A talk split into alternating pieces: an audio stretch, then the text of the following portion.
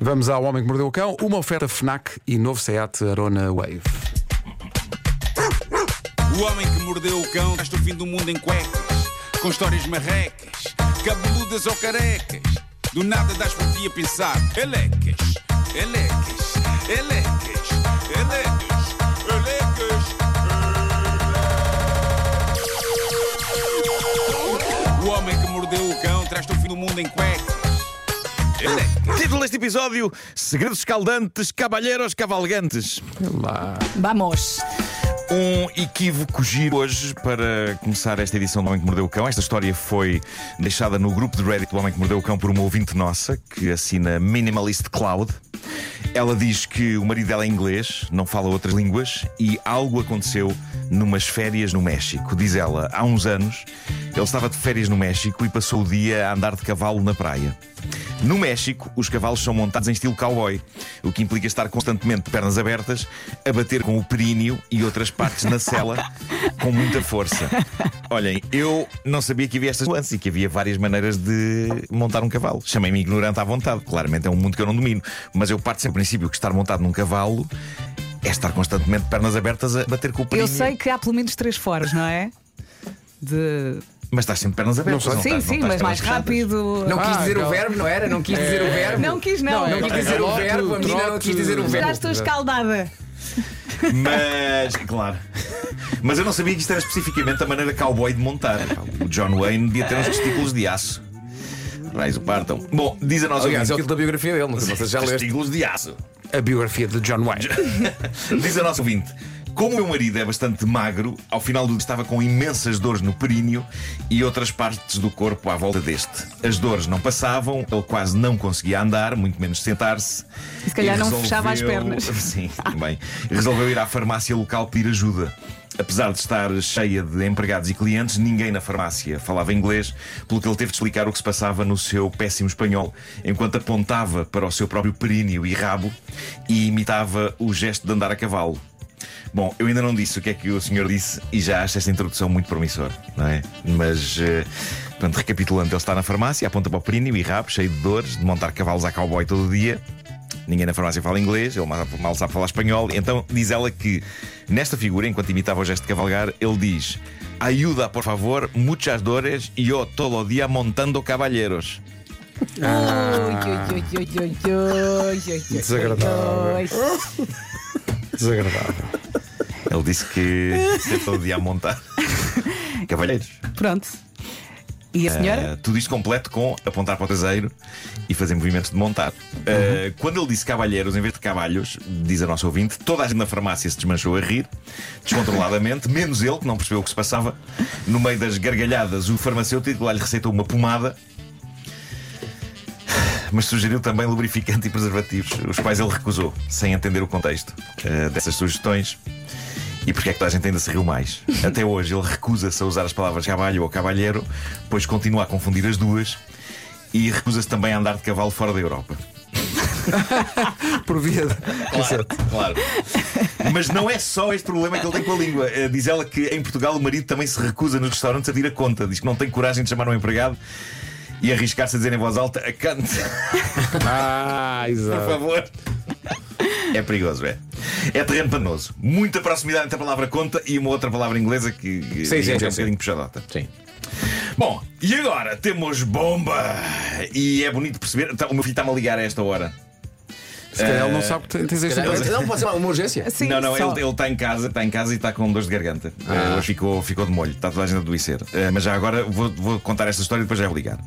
Eh, temos bomba. É bonito perceber que as pessoas da comunidade do Reddit, o Homem que Mordeu o Cão, não só vivem situações bizarras do calibre das que durante anos vieram lá de fora, como também estão a transformar o Reddit, o Homem que Mordeu o Cão, num sítio onde as pessoas dão e recebem conselhos sobre buracos negros de bizarria onde se meteram. E mando daqui um abraço a Colibri Maroto 1971. Eh, antes de mais, parabéns pelo excelente nome que ele tem no Reddit, Colibri Maroto 1971. E depois porque este homem está a viver uma situação tensa e insólita na qual ninguém quereria estar. Mas vamos ver o que ele conta. Ele chama a isto o dilema de uma vida e pôs isto a cantar no Reddit do Homem que Mordeu o Cão e diz assim: Boa tarde a todos e todas. Deixo-me levar pela necessidade de partilhar uma história complexa que me tem assombrado recentemente. Desde novo, optei por manter um certo véu de mistério nas minhas relações amorosas, usando um nome fictício e fotografias alternativas no Tinder. Como as fotos são minhas, o perfil fica verificado, apesar do nome não corresponder à minha pessoa. Perceba a mística, eu sou um homem, neste momento amorosamente feliz, mas se andasse nessa vida, também não punha o meu nome verdadeiro no Tinder e tirava fotografias com penumbras e mistério. Já agora, qual o nome que eu escolheria? Joaquim, Joaquim. Não, não. Antunes. Z- Zorro. Zorro Almendras. Porquê? Porquê? Exato. Zorro é zorro, não é? Zorro será sempre o nome mais fixe que existe. Almendras é amêndoas em espanhol, mas soa bastante mais sexy do que em português. Zorro Almendras. Zorro Almendras. Da parede. Não preferes o Zé Pincel? Que é o que tu escolhes sempre. Conta o Colibri Maroto, e eu espero sinceramente que, apesar de tudo, não tenha sido este o nome que ele usava no Tinder, Colibri Maroto. Mas conta ele, eh, costumava dar mates, costumava ter os meus encontros e manter o anonimato, a minha verdadeira pessoa. Ahm, eh, um dia surgiu uma ligação inesperada com uma jovem que acabou por se tornar obcecada por mim. Durou pouco, mas foi intenso. Senti que seria a hora de desaparecer do mapa e assim o fiz. Ok. A vida seguiu, acabei por conhecer a minha atual companheira com a minha identidade real. Da Colibri Maroto Days Are Over. Ele diz que um dia foi a um jantar de aniversário da família dela e depara-se com uma cena que o deixou sem palavras. Ao entrar na sala, diz ele, vejo a tal jovem obcecada, era a irmã da minha atual companheira, a sorrir ao lado do seu marido e dos seus dois filhos, numa imagem de aparente felicidade. Fã, fã! Exato.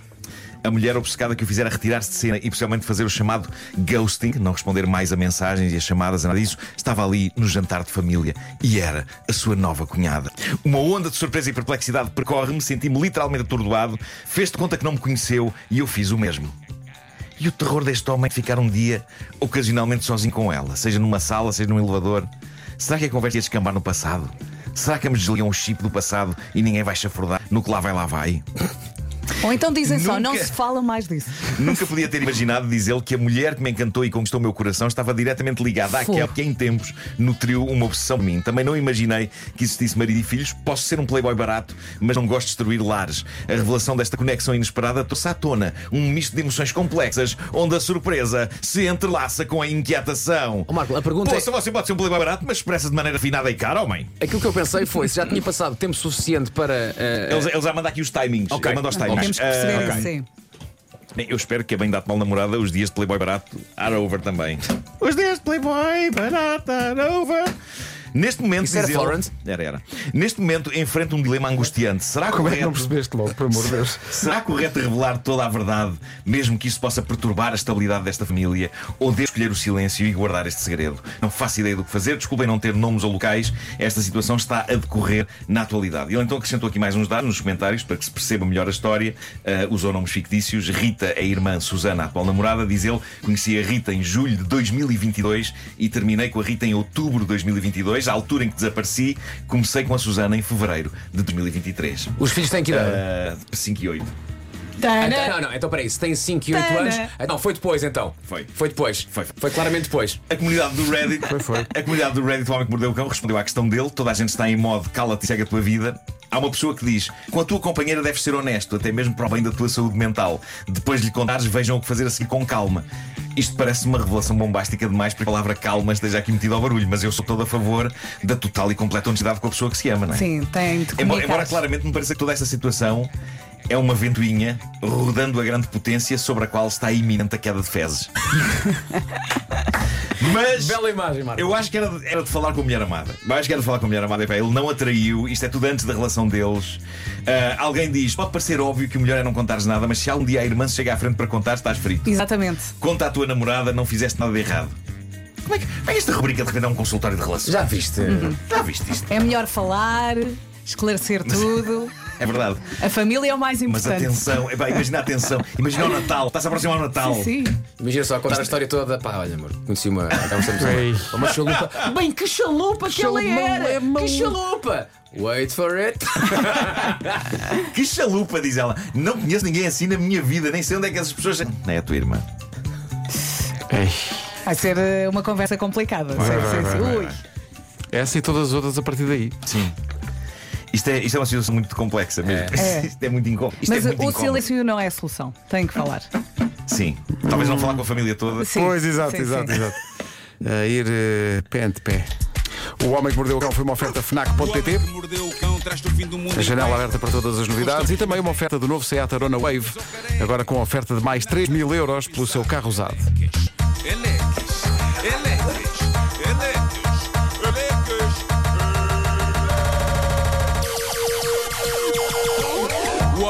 mordeu o cão, traz o fim do mundo em cuecas. Elecas. É